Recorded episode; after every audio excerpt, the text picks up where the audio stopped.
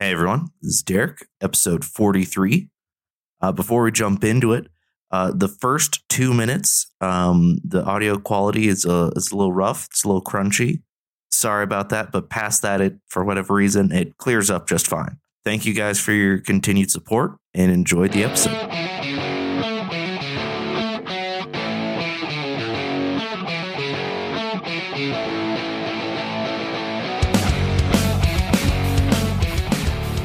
Guns, Gear, and Beer, episode 43. I'm Derek. I'm joined today by Big Fred of Storm Tactical Consulting.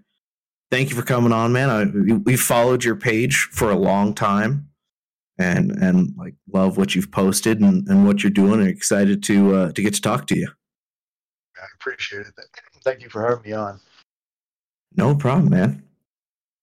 So, if I drink some whiskey while we're talking? Absolutely. It's encouraged. All right, good. Uh, so, for those who don't know or have been following, can you tell us a little bit about your uh, your your personal history and involvement, both in the military and uh, now in the civilian sector? Okay, yeah. So, um, after high school, I thought I wanted to be a chef. I had been working in restaurants. Yeah, I had been working in restaurants for some time as a teenager, and I uh, I went to a vocational high school, did culinary arts there, got some scholarships, and I went to culinary school. Uh, I did that for uh, about a year and a half. I got an associate's degree and went into the restaurant business. I had already been there, but then more in a higher capacity. I was working. I was working. Um, you know, a young teenage guy every holiday every weekend, long shifts, you know, anywhere from 12 to 18 hour days. Mm-hmm. No social life, you know, your only night off is a Monday night when, you know, nobody does anything. And I kind of had this uh, spark in me that wanted to do something else. I, I kind of figured out it wasn't for me. I wanted to be a Green Beret and watch yeah. some movies like John Wayne's Green Beret and Classic. others. Yeah. So I went to a recruiter and I said, Hey, I want to be a Green Beret, Army recruiter. And he was like, Well, you can't do that right away. You have to join for something else. And, um, you know, we can go through your options with you. So we did that. And I ended up enlisting for two years because I didn't want to do anything more as a Stinger missile crew member. So basically, a shoulder fired anti tank, or I'm sorry, anti aircraft missile. Uh, so basically, you walk around with infantry and two man teams and protect them from air threats, which was a fucking horrible job.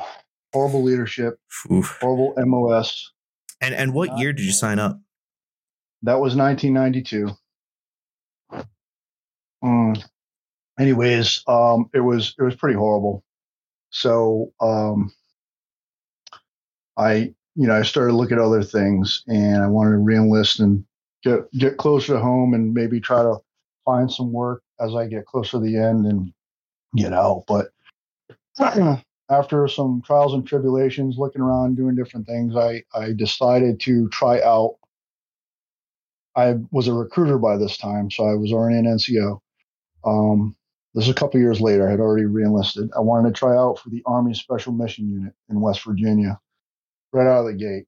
Uh, no experience really, not a ranger, not an SF guy. I was like, you know what? I'm going to go for it. And I went for it and I did not make it. That was in 1999. When I went through my exit interview, they said, Hey, you guys know who Scott Miller is? General Miller, just retired. Yeah. Yeah. So he was my commander of uh, our selection and training. Oh, wow. Program.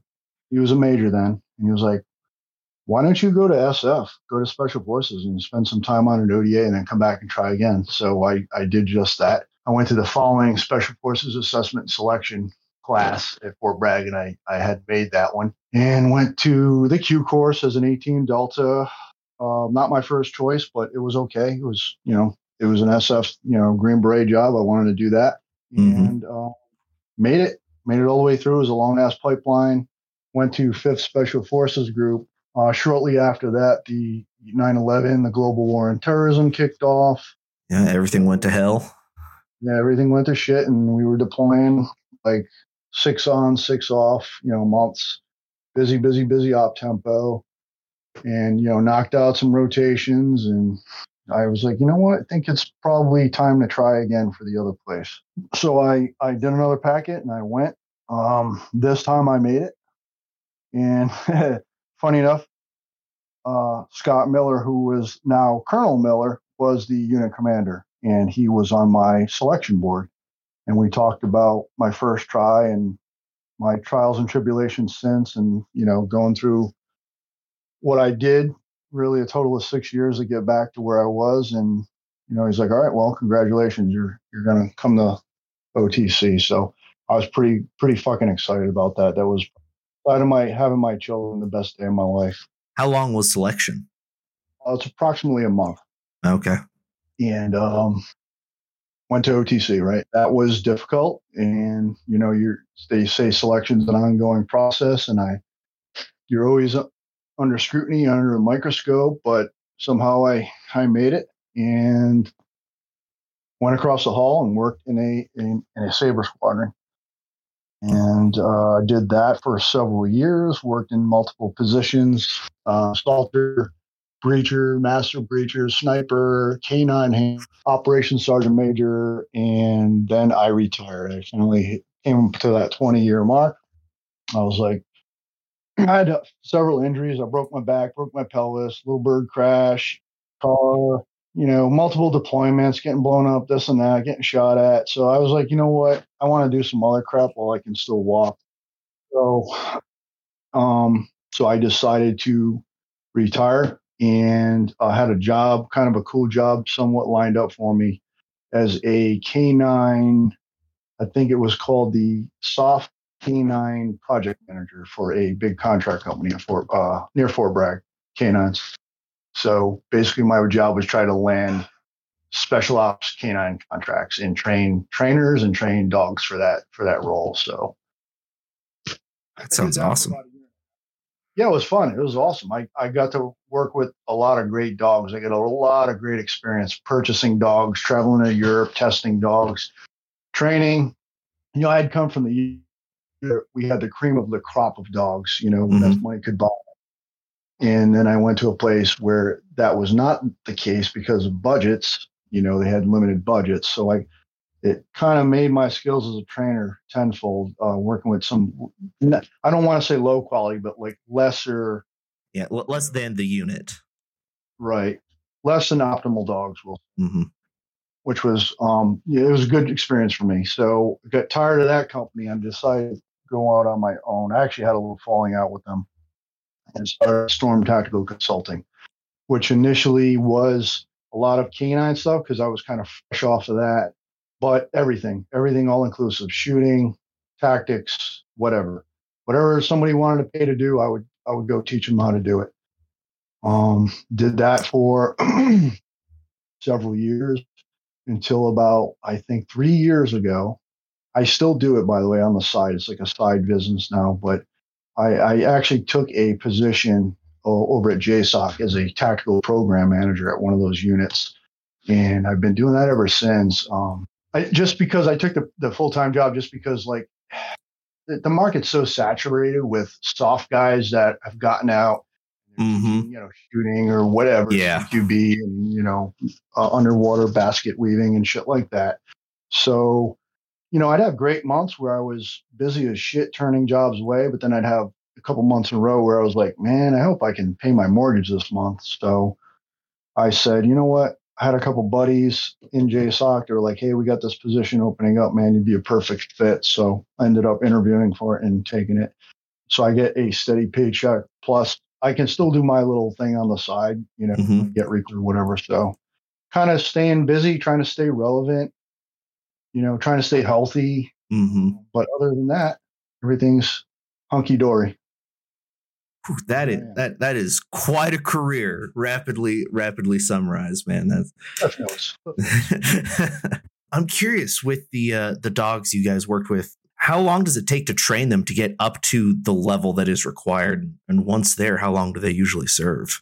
So it's kind of funny. I was talking to uh, someone about this the other day. The attrition rate and the selection and training for those dogs is worse than for the for us. Um, yeah, honestly, like they fail out uh, more so than we do. Like the attrition rate's higher, but typically, once a dog makes it and he has the right characteristics and shows the right nerve and social ability and all that good stuff, um, it takes about a year from start to finish once they arrive to when they can first deploy. That that's kind of the the average. And there's been, you know, shorter times than that because we, we're under a crunch where we had to get guys going or whatever. But typically, it's about a year. So it's a long train up for them. And uh, lifespan for those guys, if they survive deployments, because um, you know they're exposed to a lot of hazards like body bombers and and shit like that, and they they love doing it. Um, but it, it's the, the unit was great about this because they would only retire. You know, they would let a dog do a few deployments. You know, whatever number. I don't really want to get into specifics, but once the dog completed that and was good, you know, survived, and they would let them retire, which was really cool. You know, they didn't like abuse the shit out of the or work the shit out of the dogs like like a lot of law enforcement agencies mm-hmm. smaller budgets, and then you know the dog has PTSD or or whatever. Dog's all jacked up. So they were pretty good about that. okay. How often uh, do dogs have like uh, lingering lingering issues after they retire? Uh, you know, it varies dog to dog. I've never had a dog that had any. I've heard of them, and I, I, you know, I've had friends that have, but um, I don't know. I would say it's probably a few years you know, if they're doing concert rotations over and over again, mm-hmm. probably I'd say three, four years, they're probably probably done if they make it because they're exposed to like a lot of a lot of shit. Yeah, but yeah, they're great dogs. They're super motivated. They're super social. Oh yeah, they're they're they're incredible. Yeah, the bond is unbelievable with with those dogs.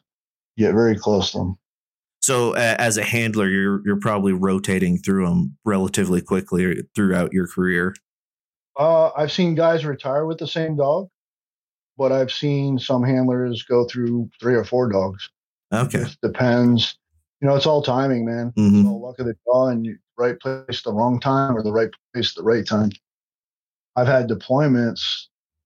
You know, I've been on deployments where we've lost three dogs. You know, Oof. like a couple of times yeah. But I've been on deployments where we didn't lose any. So just it depends on the missions and mm-hmm. how, the, how the flow is going. I've always wondered how you how you train a dog to to be able to be strapped to their handler and thrown out of an airplane. Yeah, that's excuse me.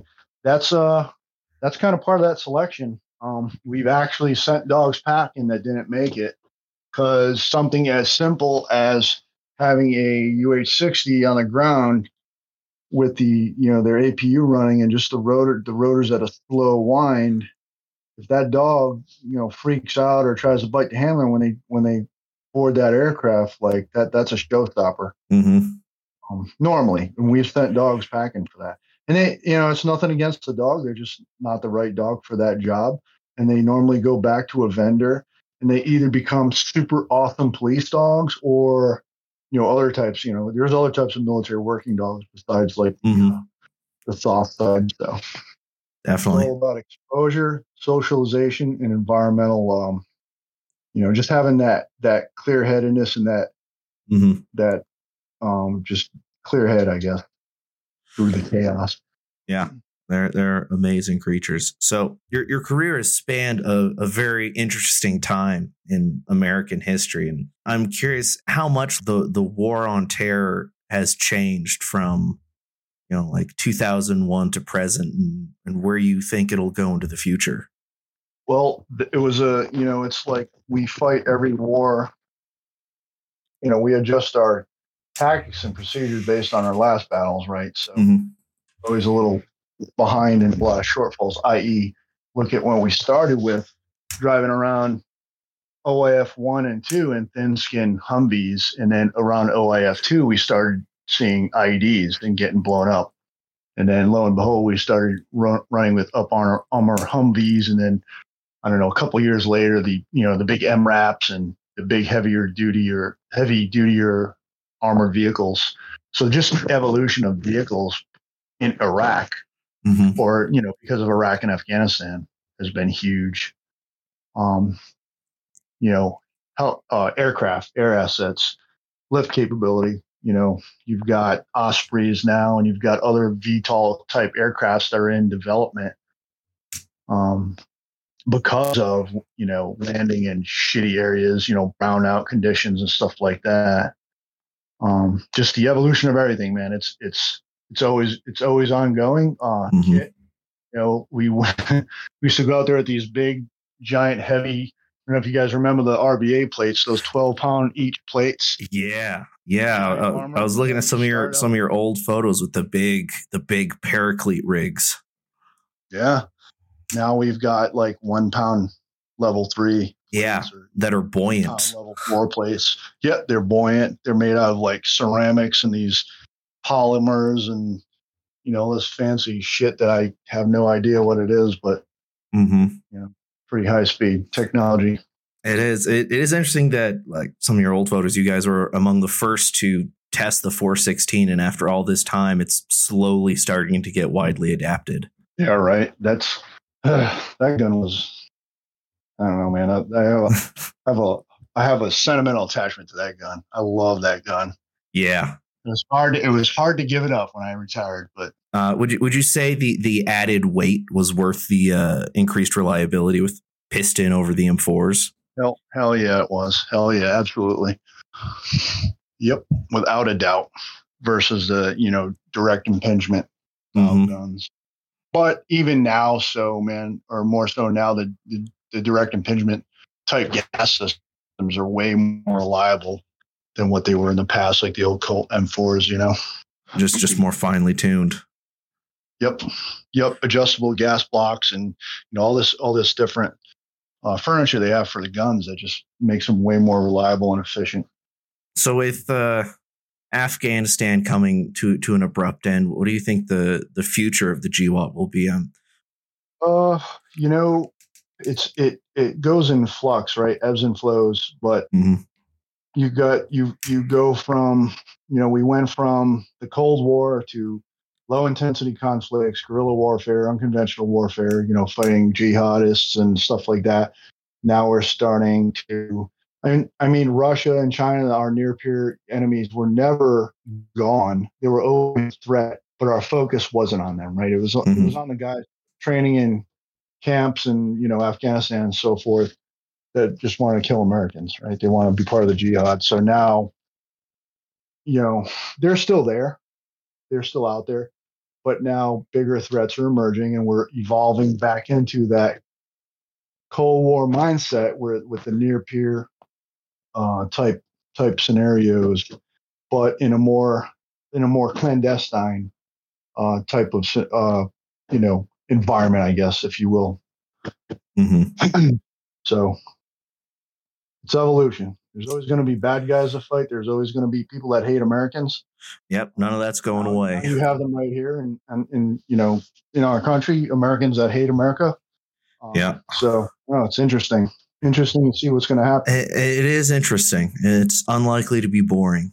Nope. Now, as you run uh, run your page, and it's clear that you have a very cool history. I can imagine you get asked this all the time from people: is is how do I pass, you know, whatever X selection? Okay, so um, now with the internet and all this all this information at your, at your disposal, Mhm. You know, researching that stuff because and uh, when I was doing this, we didn't have that. I there was a few books I could read that some authors had had written that talk about like the old days, you know, how selection was, and you know, some of it's changed, but now you have the internet and it's very easy to to research things Mhm. and get as much information as you can and also talk to as many people because now our reach is tenfold with with social media and you know same thing with the internet. Being able to reach out to people that are a little more kind of out in the open now um talking to them and saying hey you know what worked for you what didn't work for you so forth. Generally i would say if you're getting ready for selection and you kind of know what's what's on the table or what they're going to serve on the menu just start working those events get yourself in great shape but but do it smartly you know some of us were dumbasses and we'd go out and rock 30 miles a few times a week and thought we were going to be all that in a bag of chips. And you, know, you end up peaking before you get there and you break yourself down while you're there. But Yeah. Training smarter and being smart about recovery. Now you have human performance centers and, you know, all this information out there to kind of take advantage of and just be smart about training physically. But you're still going to have the tough feet. You're still going to know, you know, you still going to know how to navigate. You still got to wear a heavy ass rucksack on your back and just be used to it and just tuck your chin, zone out, and just keep trucking, one Mm. foot in front of the other, you know, or whatever, whatever the selection is. If it's a swimming event or, you know, a, a breath holding event or, you know, what have you, obstacle course, it's all the same, man. It's all just grit and and just getting through it. Awesome. How many guys did you see that were like PT studs but failed like nav or some other more technical event? That's actually pretty common. You know, you always hear those stories. The guys that are just freaking studs that smoke, you know, they they'll score like extended scale in the initial PT test, and their rock times will be like friggin' like a robot or some, you know, like the Terminator did it, or. But you know, it's it's the total package. You know, you always hear that is we're not looking for the best guys, those physically fit guys. We're looking for the right guys. So it's a Mhm. balance Yeah. balance with the, the physical as well as the mental abilities, the uh, decision making, the problem solving. the- How do you ha- how do you handle stress? You know that kind of things. How do you work as a team? We're in a team environment. Uh, how do you work with little to no information? You know that kind of thing. It's, a lot. Of, it's a big mental game. I've seen like 130 pound soaking wet, scrawny ass dudes like get through and just be you know just just kick it in the ass. And I've seen, you know, big, strong guys that can bench press 450 pounds. That can run a, you know, 1132 mile, just fucking fold, fold and fall apart. You know, just Yeah. just gonna have that. There's a whole nother side to it, man. It's not just the uh, the physical strength and endurance and prowess. There's, there's a lot to it. A lot of it's mental. A lot of it's mindset. How uh, how difficult was it for you uh, transitioning into the civilian life after you retired? at the time it didn't seem difficult but it, it really is man because at least for me like you're institutionalized Yeah. you're 20 25 30 years in the military you're fucking institutionalized. Everything's done for you. Everything's given to you. Your appointments are right here. You don't have to go far you know. It's it's it's very simple life right? Show up the right place in the right time in the right uniform. Um then you hit the civilian world and that first job I took as a as a trainer, program uh, project manager, that was my aside from being a chef for a short time before I joined the military. That was really my first time working with civilians, and I worked with some. So I came from the place where guys, guys and gals support people as well. Were the best of the best of the best. Yeah. Top half for the top percent. The, the sharpest, most motivated people available. Yeah. To working with like, you know, Billy Bob and whoever, normal everyday folks. Not not that there's anything wrong with those everyday folks, but they're a different caliber of person. hmm Call it I'm gonna call it what it is. Like I had guys, apprentice trainers under me that were felons. Like they had criminal records and they, you know, they were drug dealers before they got there and you know, they were trying to get their shit together or whatever. But just little things like punctuality or it being able to follow simple instructions. Like you take that stuff for granted, and then you're working with people that you know. I don't know. It's you know. I I don't know how to word it.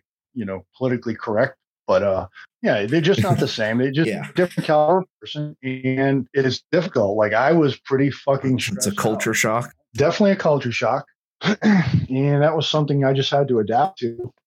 And I hate even saying that out loud because I sound like such such a dickhead on the I, it, it is, man. It is what it is. But I've gotten used to it. I've been retired almost ten years now, and I work with civilians every day, just like I work with uh, active duty folks. And it's just kind of you know finding your way in the world and kind of going with the flow. I, I hate using that one too because dead fish go with the flow.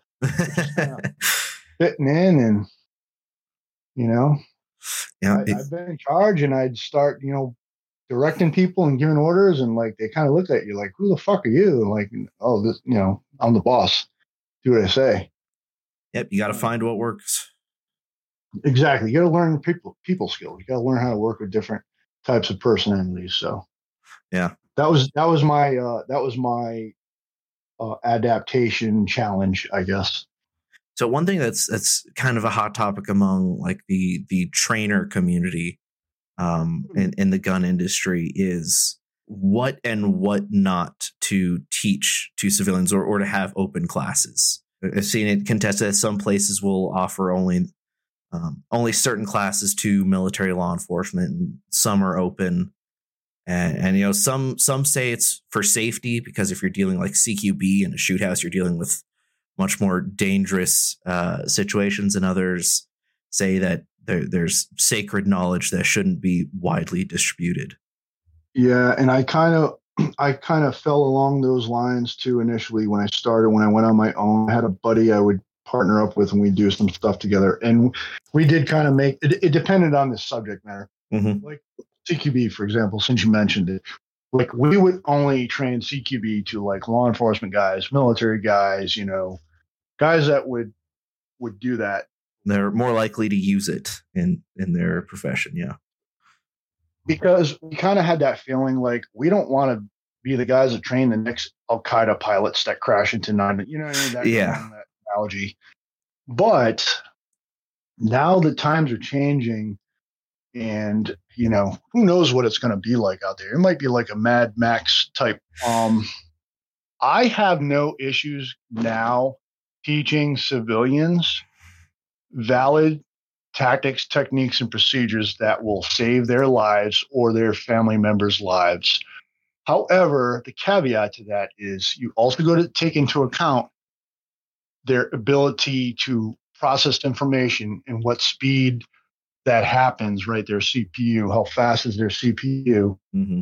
Uh, what's their, you know, uh, um, what do you call it? Uh, CQB uh, IQ. Yeah. You know what I mean? Like some people can probably pick up pretty quick and be smooth and fluid, but then there's people that like just to be safe, man. Like, yeah, I'm not going to teach you opposing corner CQB because you will shoot you whoever you're doing doing with in the face or something. So I'm going to teach you how to strong wall. Yeah. And then once you get the reps and you get more fluid at it, and you're, you're better at the weapon manipulation inside the tight quarters, then then maybe we can talk about opposing corners or or whatever, whatever the subject matter is.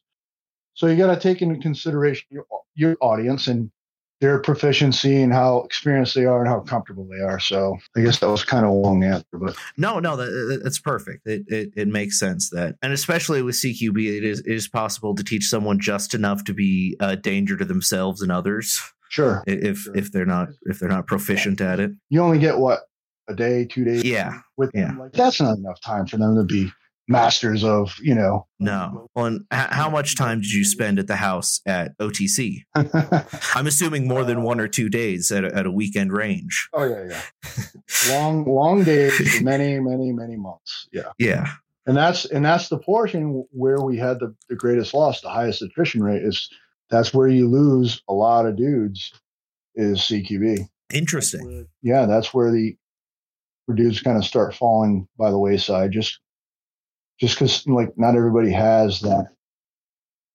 Like I said, it's about the CPU. How fast are you processing information and dealing with stress and making critical decisions with a very small amount of information in a very short amount of time. And, and that's what it comes down to. Yeah. It's not that they're terrible soldiers or they suck or they're bad shots or whatever, but to to be the premier force that's going to go rescue American citizens, you know, in an embassy or in a hijacked aircraft or whatever, mm-hmm. you know, it's a it's it's a you know emergency assault plan that has to go down now, and you got to make those those fast decisions. So they they normally don't let just anybody do that stuff, you know, with with good reason. Yeah, that that is interesting. Have you been following any of the uh, the online controversy this week of the anonymous letter uh, claiming AFSOC was providing special treatment uh, for the first. Um, I want I want to say the first female CCT candidate. I heard that. I saw a headline on. I don't remember what news website I was on. I think it was yesterday.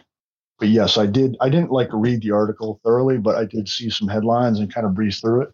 Yeah, it, it's uh, it's interesting. Have you have you noticed or have you seen any changes in standards w- when you were in in order to try and increase inclusivity? No, because uh, I retired in 2012, and they had not yet cleared cleared it uh, open to everybody. So Oh, okay. I, I did not get a chance to see females come through like any selections or or training courses or anything like that.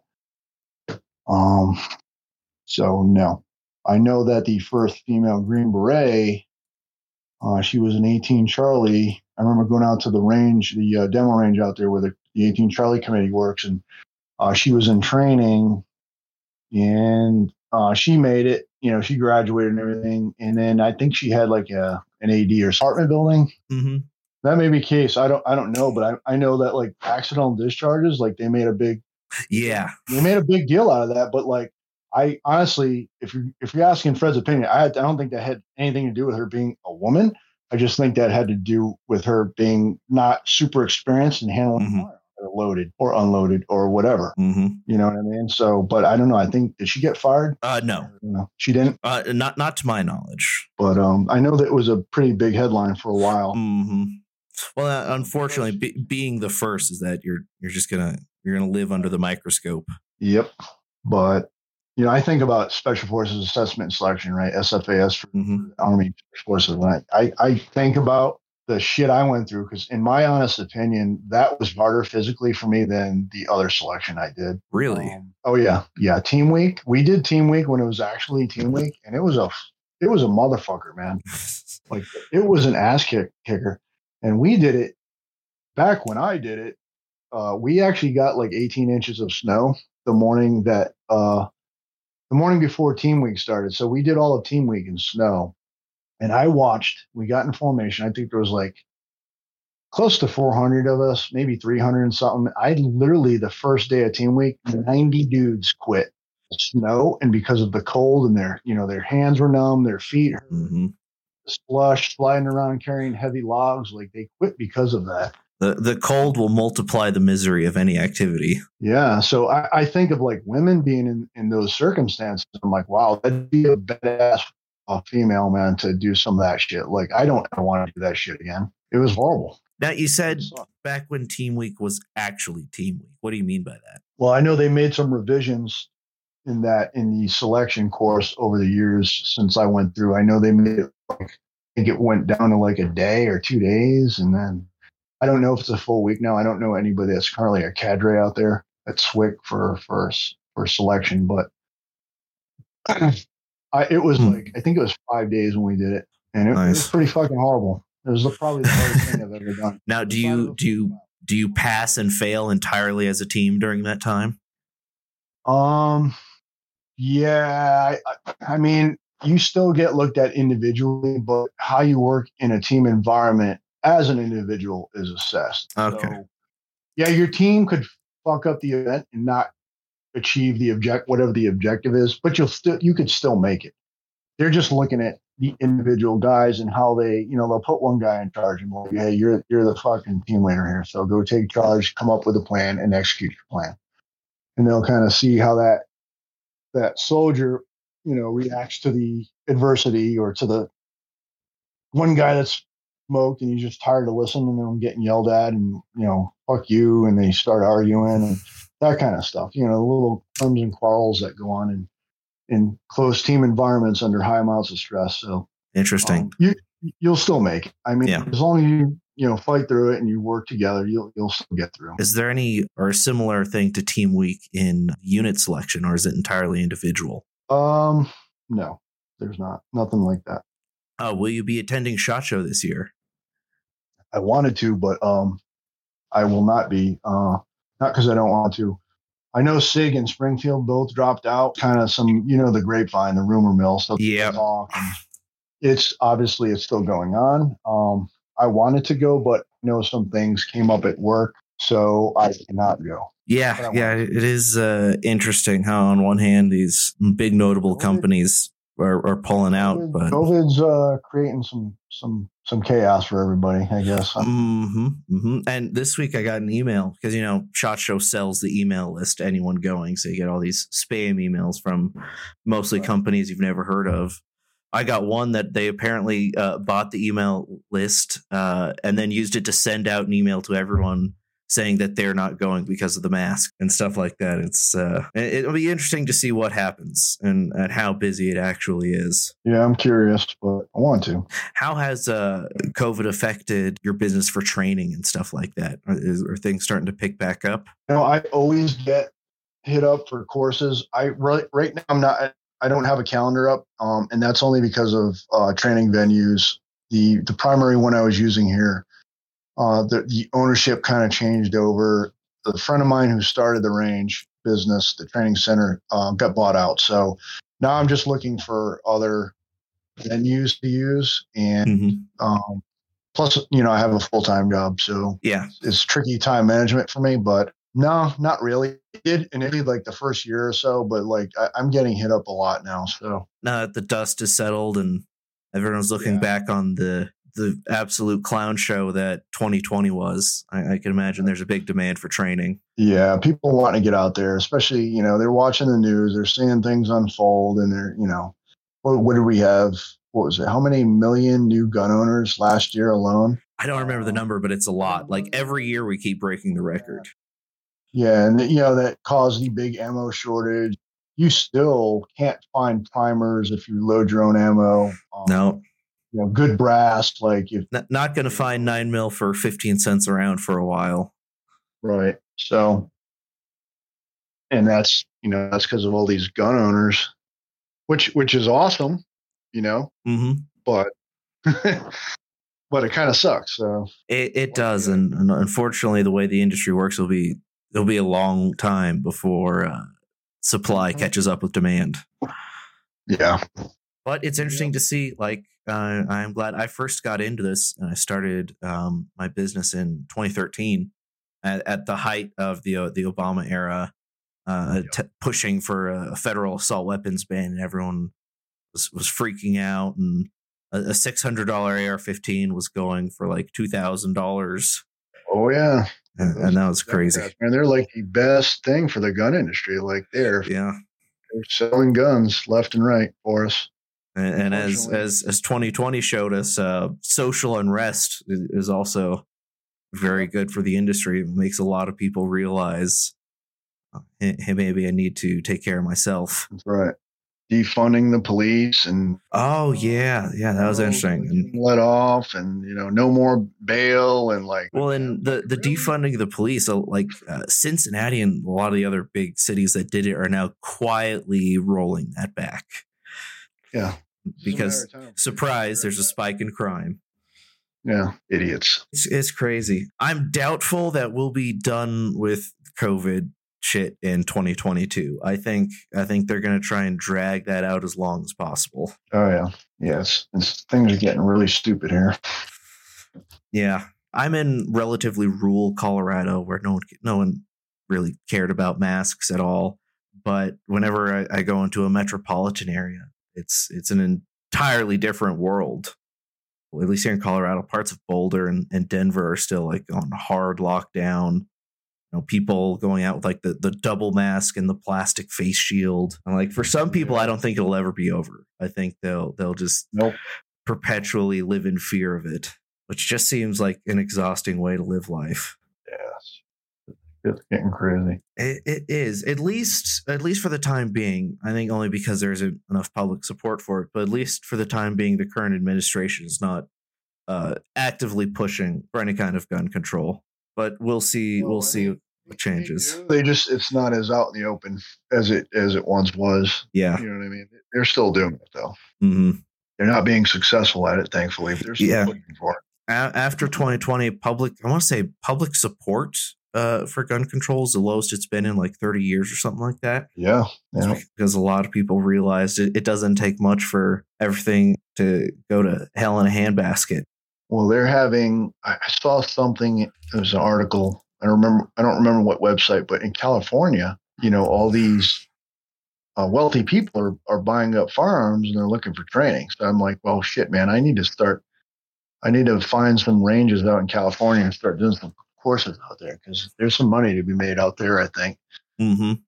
Got a I've got a, a buddy up in Idaho, lives in d'Alene, Idaho. He runs a dog kennel out there. He just asked me if I would go do some shooting out there. I'm like, oh yeah, man, I'll come out there and do some some training. Just you know, set it up. Mm-hmm. Some people that want to come do it. I'll get up there. It's, Oh, yeah. beautiful. I love Idaho. Yeah. Yeah, Colorado. We did. I remember doing a training trip out there with some winter training. We went to um, Steamboat Springs. Oh, yeah. one of the uh, the team leader at the time, his wife was from there, so she had a lot of connections with different training areas. Man, what an awesome trip! I never seen so many elk in one spot as I did just driving around like some of the pastures out there, the rolling hills It's crazy. hundreds, It's, hundreds of elk in a herd. I'm like, oh my god, just hanging out grazing on the side of the road. Mhm. Man, And they're they're smart too. They know they know Yeah, they which which area they don't get shot at and which areas they do. yeah, All right. Well, is there any other in particular topics you'd like to cover? yeah. I mean, I could talk about you know my social media stuff real quick. Yeah. Yeah. uh, Plug your shit. Where can people find you? All right, cool. So um, I have an Instagram page, storm underscore tactical underscore consulting. Um, you know, you can go and follow. I've been doing more live uh, streams, you know, IG lives, and Mhm. I also have a YouTube channel. I just kind of I'm getting going, um, playing with that a little bit. But I think I'm going to also start a Rumble. I haven't done it yet, in a Patreon account because I, I get hit up from people all over the world. Mhm. You know, shooting tips and you know range drills and stuff like that. So I think I'm going to start a Patreon account.